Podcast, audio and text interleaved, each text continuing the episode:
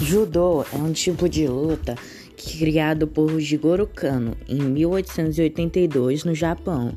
Ele serve para desenvolver técnicas de defesa pessoal, fortalecer o corpo físico e a mente.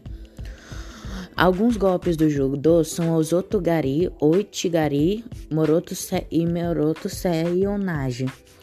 O jeito de se lutar judô pode ser de várias formas. Pode ser usando técnicas de imobilização, de estrangulamento, de chave de braço e de ataque nos pontos vitais.